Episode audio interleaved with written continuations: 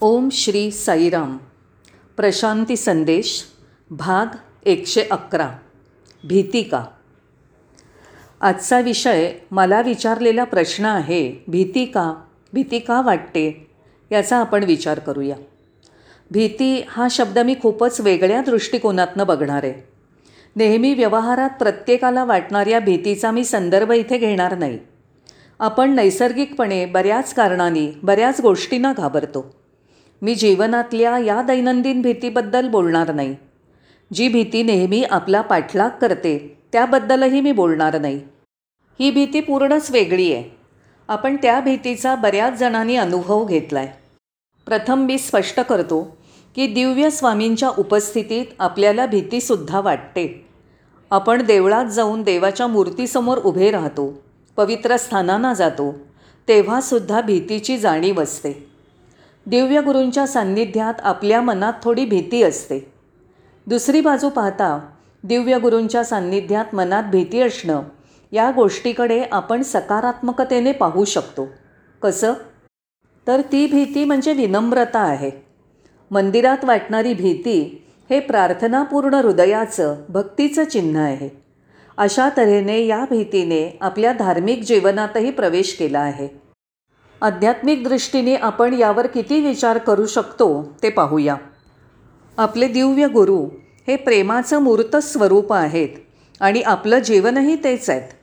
पण विशेष करून पाहिलं तर दिव्य गुरूंमध्ये दिवस रात्र उन्हाळा हिवाळा जीवन मृत्यू अशी परस्पर विरोधी तत्त्व एकत्र येताना दिसतात. तुम्हाला जर कोणी असं आढळलं की ज्याच्यामध्ये अशी परस्पर विरोधी तत्त्व एकत्र आहेत तर ती केवळ दिव्य गुरूंमध्येच असू शकतात. आपण प्रश्न विचारला की ही अद्भुत घटना का बरं विद्यमान? आहे तर त्याचं उत्तर असं आहे की साधकाचा विकास हा दोन ध्रुवांमध्ये होतो. म्हणून स्वामींमध्ये भक्तांच्या विकासासाठी हे ध्रुव आहेत असं आपल्याला समजतं. म्हणून आपण मऊ मुलायम नाजूक बनतो आणि दिव्य स्वामींना घाबरतो. म्हणून असं म्हटलं जातं की भय आणि भक्ती आपल्या स्वामींच्या प्रती आपल्यात असली पाहिजे. भय भक्ती भय भीती भक्ती श्रद्धा. स्वामी आणि साधकामध्ये भयाने अडथळा येता कामा नये. कुठल्याही प्रकारचा अडथळा असता कामा नये. तसंच भक्ताने स्वतःचं भय दडपून टाकता कामा नये. आपण आपल्या मर्यादांचा स्वीकार करायला शिकलं पाहिजे. तसंच या ध्रुवांच्या पलीकडे जाण्याचा प्रयास केला पाहिजे. या हेतूने गुरूंच्यामध्ये ध्रुवीयता असते. आपण स्वतः त्यावर कष्ट घेऊन विकास करून त्याच्या पलीकडे गेलं पाहिजे. उदाहरणार्थ झाडाचं कोवळं पान हे अतिशय नाजूक मऊ कमकुवत असतं. पण वादळ वाऱ्यात मात्र ते कठीणपणा धारण करून टिकून तगून राहतं. पान हलत असतं थरथरत असतं कधी नृत्य करत असल्यासारखं हलत असतं. तेव्हा तर वाटतं की ते आनंदाने गात आहे ते पूर्ण निर्भय भासतं. हे खरंच खूपच विचार करण्यासारखं आहे. भिंत खुर्ची टेबल यांना भीती नसते हे आपल्याला माहिती आहे म्हणजेच निर्जीव वस्तूंना भय नाही. फक्त सजीवांना भय आहे असं आपल्या लक्षात येतं. म्हणून जे जिवंत आहेत त्यांना भय असणं आवश्यक आहे. म्हणून भय हे खूप सामान्य असून त्यातून आपल्याला त्याच्यावर मात करत सावकाशपणे बाहेर पडायला हवं. आपण निर्भयता लादू शकत नाही. जे लादलं जातं ते नेहमीच खोटं बनावट आणि नकली असतं. ते स्वाभाविक नसतं. म्हणून आपण निर्भय आहोत असं ढोंग करायचं नाही. भय स्वाभाविक आहे असं आपण एकदा मानलं की आपण दिव्य स्वामींना काही काळ घाबरतो. जे सांगितलं आहे ते माझ्या स्मरणात आहे. उदाहरणार्थ इथे अग्नी आहे. दुरूनही अग्नीचा प्रकाश दिसतो. जेव्हा आपण अग्नीच्या जवळ असतो तेव्हा आपल्याला ऊब जाणवते. पण अगदी जवळ गेल्यावर अग्नीची उष्णता आणि त्यापासून पोळल्याची भावना होते. भय तसं आहे. काही म्हणतात आपल्या दिव्य स्वामींपासून आपण योग्य अंतर राखून राहावं म्हणजे आपण त्या प्रकाशाचा आनंद लुटू शकू. काही लोक म्हणतात थोडं जास्त जवळ जाऊन त्यांच्या आपुलकीची ऊब मिळवूया आणि प्रेमाचा आनंद लुटूया. पण कुणालाच अग्नीच्या अत्यंत निकट किंवा अग्नीत भाजण्याच्या भयापोटी जायचं नसतं. हे उदाहरण काही लोक देतात. पुढे स्वामी असंही म्हणत असत की ते अग्नी आहेत. स्वामी अग्नी आहेत. म्हणून या पार्श्वभूमीवर आपण निर्भय कसं होऊ शकतो? मला असं आठवतं की मी जेव्हा नुकताच स्वामींच्या महाविद्यालयाचा प्राचार्य म्हणून पदभार स्वीकारला होता तेव्हा बंगलोरचे श्री रामब्रह्मम मला म्हणाले होते की अनिल कुमार कायम लक्षात ठेवा की स्वामींबरोबर राहणं म्हणजे धारदार पात्याच्या टोकावर चालण्यासारखं आहे तुम्हाला दुखापत न होता चालायचं आहे पुढे ते असंही म्हणाले होते की अग्नीवरून चालणं पण तेही कुठेही भाजलं न जाता. तेव्हा असं ऐकल्यावर आपण निर्भय कसे राहू शकतो? म्हणून भय माझ्यात स्वभावतःच आहे. जर भय माझ्या आयुष्यात प्रारंभापासून आहे तर माझा प्रश्न आहे की जेव्हा मी गाढ निद्रेत असतो अगदी गाढ झोपेत त्याला आपण सुषुप्ती म्हणतो त्यावेळेला मी सगळं विसरतो. मीपणा नाहीसा होतो. तिथे फक्त एक पोकळी असते. कुठलीच ओळखसुद्धा नसते. आणि त्यानंतर या रिक्तपणातनं आपल्याला समजतं की आपल्याला जीवन मिळतं. कारण झोप न झालेला माणूस खूप निरस आणि कमकुवत दुबळा दिसतो. जीवन ऊर्जा आपल्याला शांत झोपेतून गाढ निद्रेतून मी म्हणेन सुषुप्तीमधनं मिळते. म्हणून असं म्हणावं लागेल की जेव्हा मी रिक्ततेमध्ये प्रवेश करतो जेव्हा मी गाढ निद्रेत स्वतःला विसरतो जेव्हा मला दुसरं काहीही माहीत नसतं तेव्हा मी निर्भय असतो. तेव्हा माझं भय नाहीसं होतं. खरं म्हणजे पोकळी किंवा रिक्तपणा म्हणजेच सर्व काही आहे. बाबा म्हणतात काहीच नाही म्हणजेच सर्व काही. उदाहरणार्थ इथे चार भिंतींनी बंदिस्त सभागृह आहे. आत काय आहे? रिकामपण. त्या रिक्त जागेत तुम्ही उपलब्ध जागेचा वापर करता. अजून एक उदाहरण घेऊया. मातीचा घडा. आतनं तो रिकाम आहे. आतली जेवढी रिकामी जागा आहे तेवढंच पाणी तुम्ही आत भरू शकता. आकाशाकडे बघा. ते शुद्ध आणि रिकाम. आहे जेव्हा आपल्याला हा रिक्तपणा समजेल तेव्हा आपण नक्कीच ताणरहित आणि आरामदायी होऊ.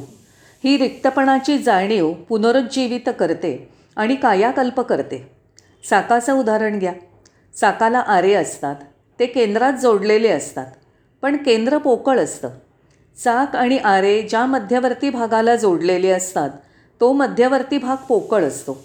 चाकाची संपूर्ण हालचाल ही त्या पोकळ भागामुळे असते. आपल्या जीवनातला रिक्तपणा चाकासारखा चक्रासारखा असतो. जीवन हे चक्र आहे. जीवनातील रिक्तपणा चक्रासारखा मध्यवर्ती असतो. हे फारच आश्चर्यकारक आहे. हे काय आहे? हा रिक्तपणा नसण्याचा भाग आहे. काहीच नसणं आहे. हे समजायला जरी कठीण आहे गुंतागुंतीच आहे पण हीच वस्तुस्थिती आहे. आता आपण जीवनातल्या दुसऱ्या पैलूकडे बघूया. जसा आनंद. आनंद अजिबात अवघड गोष्ट नाही पण आपण त्याला आत येऊ दिलं पाहिजे. आपण ते बऱ्याच वेळेला करत नाही. आनंद अवघड नाही पण स्वतःला आनंदी होण्यासाठी परवानगी देणं अवघड आहे. जेव्हा आपण एकदा आनंदाला आत येण्याची परवानगी देतो तेव्हा आपल्या जीवनात त्याने प्रवेश केला की आपण जीवन मजेत जगायला सुरुवात करतो. परिणामी कुठलेच अडथळे शिल्लक राहत नाहीत. म्हणून स्वतःला आनंदी होण्याची परवानगी द्या. तुम्हाला मी असं म्हणतो तेव्हा गमतीशीर वाटेल. तुम्ही म्हणाल मी आमंत्रित करत नाही. मी आनंदाला आत यायला परवानगी देत नाही. याचा अर्थ काय?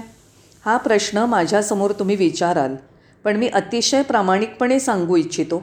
आपण आनंदाला आत येण्याची परवानगी देत नाही कारण आपण जेव्हा खरंच चांगले असतो तेव्हासुद्धा आपल्याला काहीतरी अस्वस्थ करत असतं.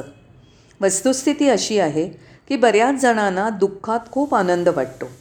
दुःखात ते दुःखाशी सूर मिळवून सुखी असतात.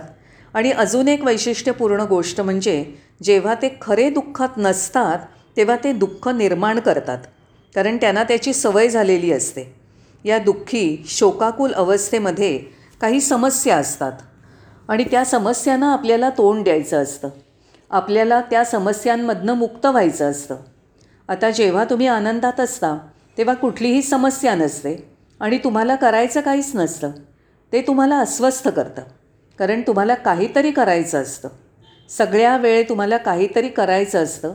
म्हणून दिव्य स्वामी तुम्हाला अमनस अवस्थेत नेतात. एन ओ. जेव्हा ही अमनस अवस्था येते तेव्हा तुम्ही दिव्य स्वामींच्या निकटतम असता. आणि तुमच्या हे लक्षात येतं की हा सगळा मनाचा खेळ आहे. मन निघून जातं. पण त्यासाठी तुम्हाला दुःखातून जावं लागतं. पण आपण हे समजून घेतलं पाहिजे. जेव्हा आपण हे समजून घेतो तेव्हा आपल्या लक्षात येतं की ही सगळी आपलीच निर्मिती आहे. सगळ्या आशा हे मनाचे खेळ आहेत म्हणून निराशा पदरी येते. मन आशा करतं आणि परिणामस्वरूप निराशा मिळते. आणि मनाबरोबर जाऊन आपण शेवटी खड्ड्यात पडतो. मन कसं काम करतं ते बघा. मनाचा स्वभाव बघा. त्याची चंचलता बघा. हळूहळू आपल्या लक्षात येईल. अजून एक मनोरंजक गोष्ट म्हणजे मनाला काम करण्यासाठी अंतराची गरज असते. मन वर्तमानात कार्य करू शकत नाही का? लोक म्हणतात तिकडे नरक आहे तिकडे स्वर्ग आहे तिथे लोक सुखी आहेत तिथे लोक खूप आनंदात आहेत. याचा अर्थ असा की मन नेहमी फक्त तिथला विचार करतं. मन कधीच जागरूक राहून वर्तमानात राहत नाही. एकतर ते भूतकाळात जातं किंवा भविष्यकाळात. का ते ओळखत नाही? का मन ओळखत नाही की आनंद अगदी इथेच आहे म्हणून? तो आनंद म्हणजे स्वर्ग. स्वर्ग दुसरीकडे कुठेतरी आहे असं मन का विचार करतं?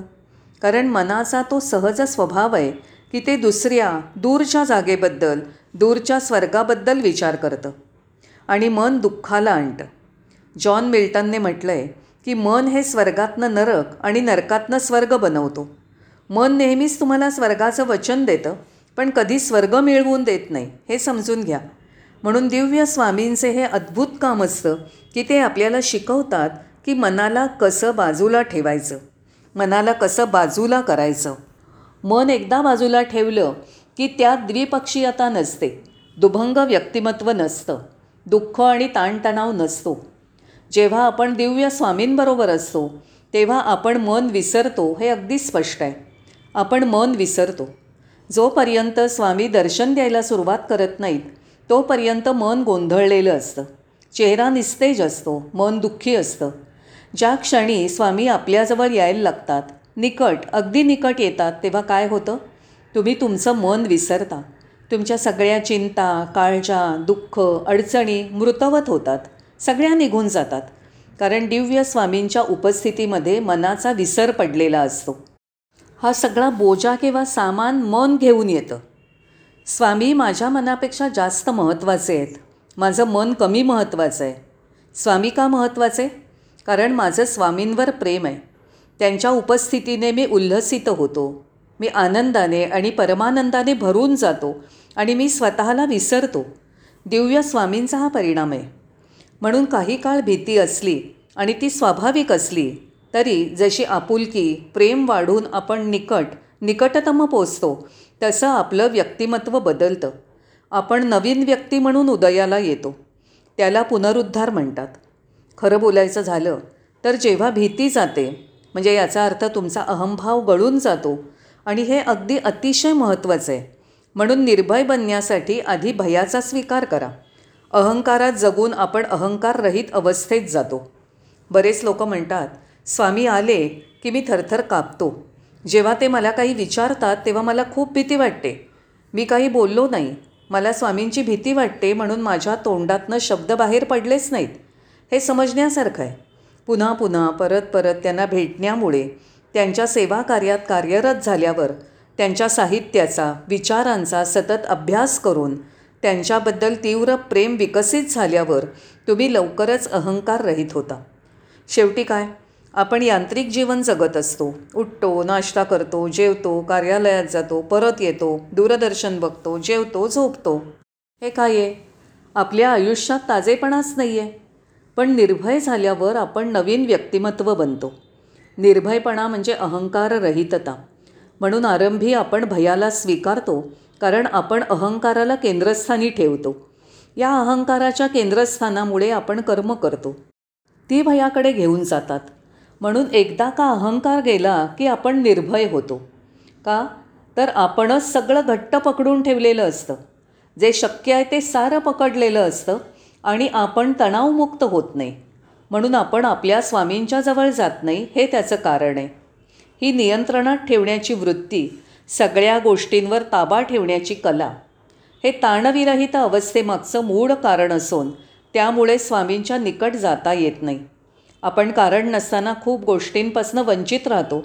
आणि म्हणून काही लोक स्वामींपासनं काही अंतर ठेवतात. मला काही अंतर ठेवू द्या. मला हे काही समजत नाही. जेव्हा त्यांना आपल्या निकट यायचं असतं तेव्हा आपण त्यांच्यापासनं काही अंतर ठेवत असतो असं का? तुमचा अहंकार. तो अहंकार तुम्हाला दूर ठेवतो.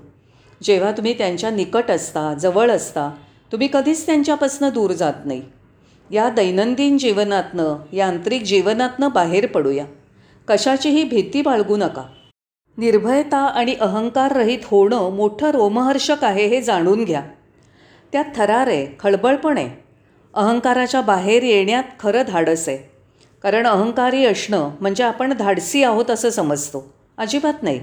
ते अजिबात धाडसीपणाचं लक्षण नाही आहे जर तुम्हाला खरंच धाडसी बनायचं असेल तर तुम्ही अहंकाररहित झालं पाहिजे.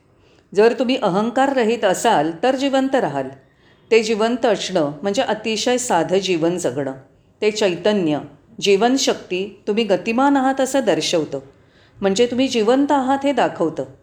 हा जिवंतपणा नुसत्या दैनंदिन कंटाळवाण्या जीवनापेक्षा जास्त महत्त्वाचा आहे. कारण रसरशीत जिवंतपणाशिवाय आयुष्य निरस बनतं. स्वामींबरोबर असणं तसं धोक्याचं अनिश्चिततेचं आणि अगदी जोखमीचं असतं. जसं आपण ओसाड वाळवंटात जगत आहोत तसं भासतं. काहीच निश्चित नसतं. बाबा एकदा स्वतः म्हणाले होते की माझ्या अनिश्चिततेवर प्रेम करा. साहजिकच आपल्या सगळ्या सुरक्षितता गेल्या. ही परिस्थिती आहे का? हे सगळं का? हे धोक्याचं का? तुम्हाला कधीही त्यांच्या उपस्थितीबाहेर जायला सांगितलं जातं. ही अनिश्चितता का? तुम्हाला माहिती नाही की तुम्हाला बाहेर का पाठवलं आहे उद्या काय होईल? याचा तुम्ही अंदाज करू शकत नाही. त्यांच्याबरोबर असताना तुम्हाला बाहेर काढलं जातं तेव्हा तुम्हाला वाटतं की आपण ओसाड वाळवंटात जीवन कंठत आहोत. निश्चितता म्हणजे सुरक्षा असं आपण समजतो. म्हणून अनिश्चितता आपल्याला वेदनादायी ठरते. जेव्हा सुरक्षितता जाते तेव्हा आपण साहजिकच भयभीत होतो. म्हणून आपल्याला जीवनातील क्षणाक्षणात कसं व्यवस्थापन करायचं हे शिकलं पाहिजे आणि भविष्याबद्दल विचार सोडून द्यायला पाहिजे. हे समजून घ्या. संपूर्ण विश्वाचंही क्षणोक्षणी व्यवस्थापन केलं जातं. विश्वाला नियोजन नाही. नियोजन खरं अस्तित्वात नाही म्हणून ते खूप सुंदर आहे आणि त्यापेक्षा जास्त म्हणजे भविष्यात अनपेक्षित काहीतरी वाट बघत असतं. मस्त गार वाऱ्याची झुळूक येणार असते किंवा इंद्रधनुष्य दिसणार असतं.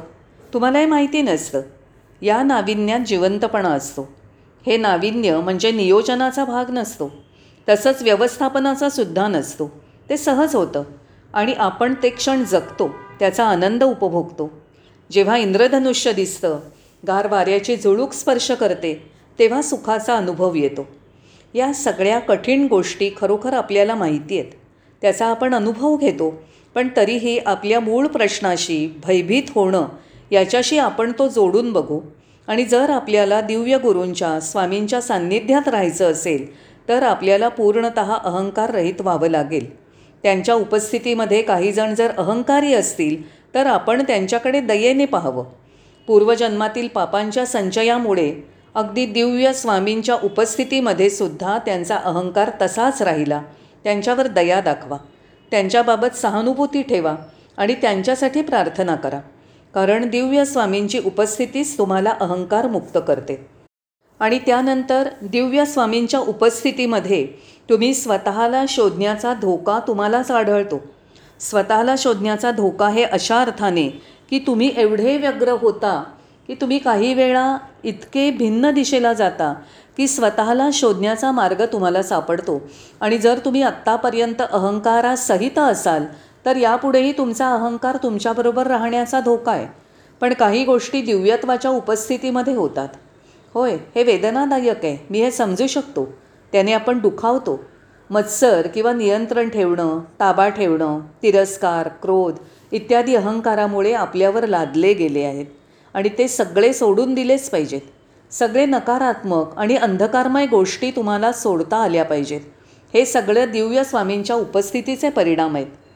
आपल्याला माहिती आहे की वीज धातूच्या तारांमधनं वाहते पण मृत लाकडातनं नाही.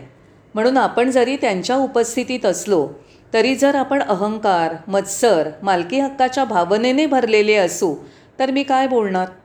उष्णतारोधक आपण स्वतःला तयारच केलेलं नाही आहे आपण आपल्या जीवनाचा सखोल अभ्यास केलेला नाही आहे म्हणून आपण पूर्वीच्याच वृत्तीत आहोत.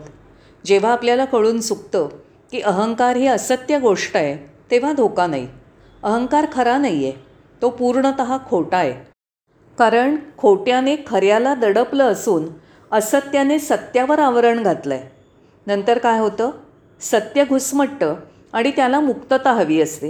हे फक्त आपण अहंकार रहित झालो तरच शक्य आहे. हा खोटा अहंकार जणू तुरुंगासारखा आहे. हा तुरुंग तोडायला हवा आणि जमीनदोस्त करायला हवा. पण जरी ते खूप वेदनादायक असलं तरी त्यातून मिळणारी गोष्ट आहे ती अत्यंत लाभदायक आहे. वेदना अतिशय महत्त्वाची आहे. आणि म्हणून त्यापासून मिळणारा परिणाम फार लवकर अपेक्षित नाही. त्याची अपेक्षा ठेवणं चुकीचं आहे. दिव्य स्वामींच्या सान्निध्यात आपण दूरदृष्टी ठेवली पाहिजे आणि आपण शेवटचा परिणामाकडे लक्ष दिलं पाहिजे. नजीकच्या फायद्याकडे दुर्लक्ष करून शेवटचा परिणाम महत्त्वाचा. नंतर आश्चर्यकारकरित्या आपल्या आयुष्यात मूलगामी परिवर्तन व्हायला सुरुवात होते. अगदी मूलगामी परिवर्तन. म्हणून मला वाटलं की भीतीविषयी हे विचार या प्रकारचा दृष्टिकोन आपल्यासमोर मांडावा. आपण देत असलेल्या वेळेबद्दल धन्यवाद. आपण परत भेटूया. जय साईराम.